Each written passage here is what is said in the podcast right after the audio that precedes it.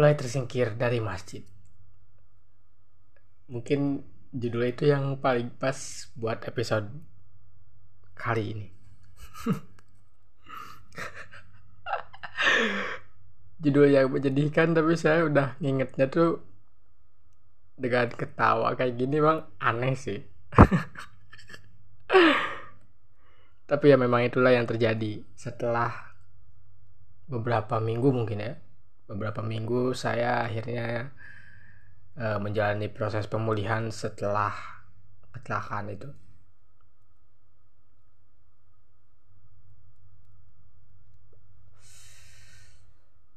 Jadi setelah kemudian saya bisa jalan dengan normal, ya nggak normal-normal banget sih sebenarnya ya, tapi jalannya bisa lebih cepat lah. Dan bisa keluar dan jalani kegiatan-kegiatan lain dengan normal Kebetulan waktu itu kemudian ada teman saya datang dari Bandung ke Jakarta buat main. Dua orang, cewek, dan tentu saja minta ditemenin buat main di Jogja. Nah, biasanya sebenarnya uh, nemenin temen dari luar kota ke Jogja itu selalu dipakai alasan oleh anak-anak marbot yang lain selain saya ya karena karena saya emang nggak banyak teman yang main ke Jogja kemudian minta ditemani sama saya kecuali dua orang perempuan ini. Karena dia memang teman saya waktu SMA dan lumayan dekat gitu. Jadi akhirnya ya gitulah. Itu itu adalah kali pertama saya nemenin orang selain keluarga saya buat main di Jogja. Dan akhirnya saya punya alasan tuh buat uh, agak lama nggak di lingkungan masjid gitu karena memang dalam beberapa uh, pokoknya setahun hampir setahun setelah saya kerja di masjid itu jadi marbot saya nggak pernah dan sedikit banget lah waktu yang saya pakai buat nginep di luar gitu. Jadi kebanyakannya ya saya karena punya tanggung jawab untuk azan kan dan beres-beres dan sebagainya akhirnya saya harus terus pulang meskipun malam lah gitu ke ke masjid jadi pilihannya adalah pokoknya seminimal eh seminimal minimalnya ada marbot yang azan waktu subuh dan maghrib kayak gitu sih sebenarnya. Jadi karena mereka juga mewajarkan karena kita mahasiswa kan kebanyakannya ya. Jadi akhirnya mereka mewajarkan untuk ya udah nggak apa-apa kalau siang zuhur asar itu yang azan masih warga situ yang kebetulan memang ada di situ azan nggak apa-apa tapi kalau subuh dan maghrib itu sama isya ya wajib yang azan marbot gitu. Karena kegiatan kuliah kan udah beres biasanya kalau jam segitu. Nah sialnya waktu itu uh, waktu main kan karena waktu main itu tentu saja saya main dari siang sampai malam gitu nemenin mereka buat main karena toh cuma beberapa hari gitu mereka di Jogja. Dan saya udah minta izin untuk untuk ngelakuin itu gitu dan memang izinnya ya kalau saya nggak langsung ke warga gitu ya. Izinnya ke marbot yang lebih senior saya ngomongin ini nggak bisa azan karena ada teman dan sebagainya lah gitu gitu dan itu pun hal yang sering dilakukan oleh teman-teman marbot lain selain saya gitu.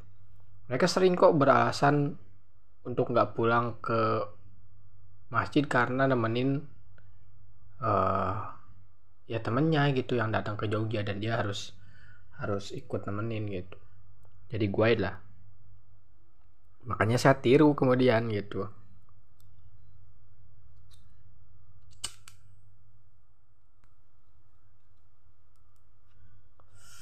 Dan itu pun sebenarnya bukan karena pengen kabur. Itu bener-bener uh, ya saya emang pengen pengen nemenin mereka gitu.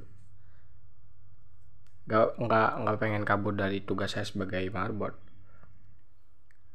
ya gitulah. Tapi sialnya memang pas saya kemudian dalam kondisi kayak gitu mereka juga tiba-tiba sok sibuk punya kegiatan lain dan nggak bisa sama sekali ke masjid. Sampai akhirnya saya juga nggak bisa kan karena memang kondisi waktu itu masih jauh dari tempat masjid lah. Dan nggak mungkin uh, saya bakal tepat waktu lah sebelum waktunya azan di tiba di masjid gitu. Makanya akhirnya nggak tahu ya waktu itu entah azan maghrib atau isya tapi memang nggak ada yang azan sama sekali marbot gitu. Dan nggak ada orang satupun yang jaga masjid. Semua ada di luar kawasan masjid. Makanya kemudian ya saya lah jadi kambing hitamnya. Itulah part pertama. Uh, awal mula gesekan lebih keras terjadi di warga dan di antara marbot ke saya sendiri. Akhirnya ada banyak warga mungkin di belakang ngomongin saya lah gitu karena komunikasi saya yang buruk dan itu adalah kinerja terburuk saya karena memang gak ada di masjid seharian.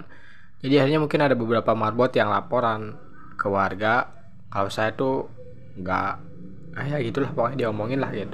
Saya nggak azan lah nggak apalah nggak izin lah nana nana nana padahal saya izin saya juga udah ngomong gitu.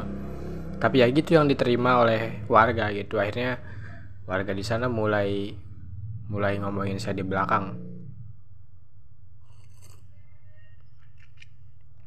Ironis emang.